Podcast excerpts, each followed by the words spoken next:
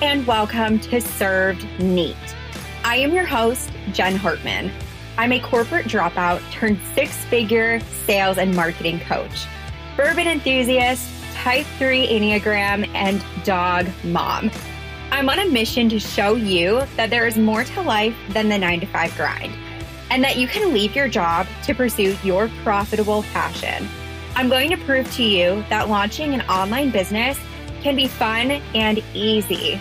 I'll be giving away my best sales, marketing, mindset, and business strategies served neat. Pour yourself a glass of bourbon, have a seat, and let's chat.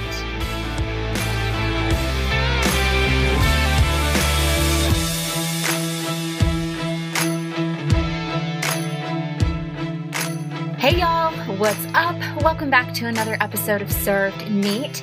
If I sound a little giddy today, if it sounds like I have a pep in my step, it's because I do. Y'all, I have some big news to share with you. It's not business related at all, but I'm super excited, so I figured I'd share it here. I got engaged last Saturday to the love of my life. I am officially a fiance. I couldn't be happier. I get to marry the man that I've been in love with since college. Ugh, I'm so excited. Excited for the wedding planning to commence. But let's go ahead and shift gears. I will talk about my proposal maybe on Instagram or in another episode and how we met and all the things. But let's get into the content. So today's episode is about five highly effective leadership habits if you are a business owner, people are looking up to you. It doesn't matter if you have 50 followers or 50,000, if you have zero clients or 100 clients. Somebody who is one step behind you is looking up to you. I think what's really interesting when it comes to leadership is that nobody teaches you how to be a good leader. Sure, you might learn how to manage people, or maybe you learned how to run a business but that doesn't automatically qualify you as a highly effective leader. So, for that reason, we're going to be talking about some leadership habits that you should start embodying today. First and foremost, this one's an easy one lead by example.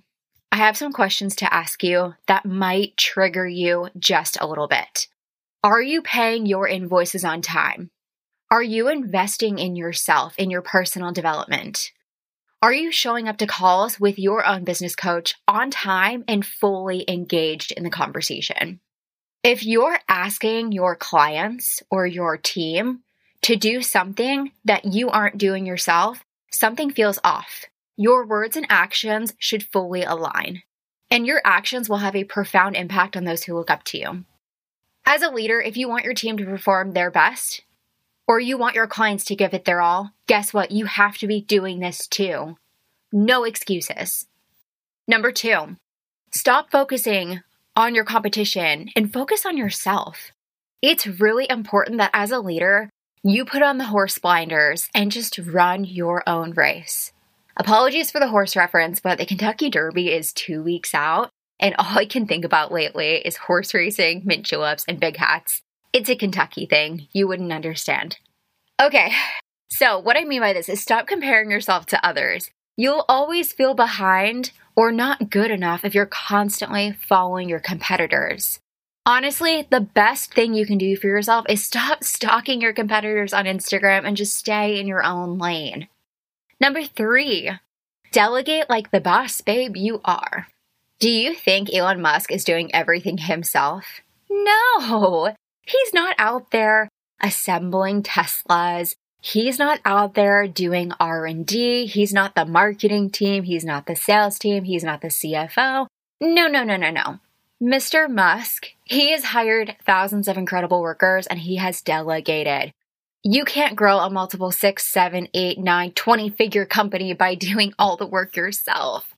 One of the biggest secrets to growing my company fast has been hiring really great contractors. I didn't hit multiple six figures on my own. People who say they did are either liars or they're burnt out. Oops, sorry. To grow your brand, you are going to be sacrificing one of two things time or money, and honestly, sometimes a combination of both. It's important to trust that your team has the tools, the resources, and the knowledge to handle the tasks you assign for them. I know it feels super uncomfortable to hire and delegate at first. I hear plenty of business owners saying things like, well, no one can do this task as good as me. Or I would rather do this myself instead of paying someone else so I could save some money. Here's the thing if your hourly rate is $100 per hour and you're spending your time managing your inbox, that's not exactly great use of your time. Hire someone else to do this task for $20 an hour, five hours a week. And guess what? You can spend this time working with more clients. Focus on the tasks that you truly enjoy and outsource and delegate the tasks that you don't like or the tasks that are truly not money making activities for you. And P.S., if you've hired great humans, you won't have to micromanage them either. I find that CEOs who feel the need to micromanage their team either don't trust their employees or they haven't provided their team with the necessary resources or trainings for them to complete their job. Next up, number four is to be so open and available to feedback. In my opinion, leaders welcome any and all feedback, and this is how they improve. You can start asking for feedback from a couple of different people in your life. First up is your team. Ask them, hey, how can I better support you? It's such a simple question, but the responses you get will just blow you away. Number two, ask your clients. At the end of my calls, I started asking, what was the most valuable part of today's call? I've also started sending offboarding surveys. Anytime I finish up working with a client, I send them a form where I get feedback on what they liked about my program and what I could do better in the future. I'm open to negative and positive feedback because I want to better myself as a leader, as a business owner, and most importantly, as a coach. The thing about being open to feedback is your ego can take a hit. So I know there's a lot of people who don't feel comfortable asking for feedback. However, feedback only helps you in the long run.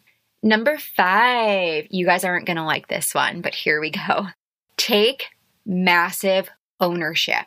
And I'm not just talking about your wins, right? It's easy to take ownership of your wins, but it's really hard to take ownership of your losses, your shortcomings, your mistakes. It is easy to blame others when things go wrong, but true CEOs, true leaders take ownership of when things go wrong in their company. Guess what? As a leader, you're the face of your company. You might be the CEO, you might be a coach, but people are looking to you.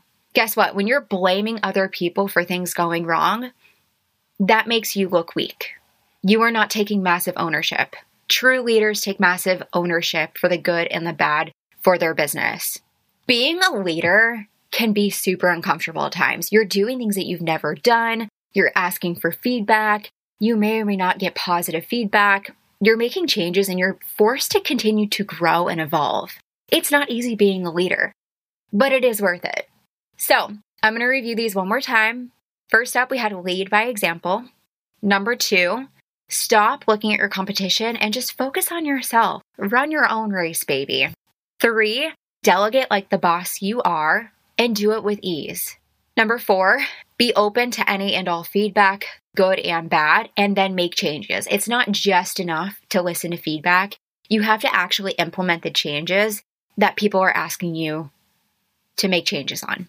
And number five, take massive ownership of your wins and also your losses. All right, y'all, that's it for today's episode on five highly effective leadership habits that you should start adopting ASAP.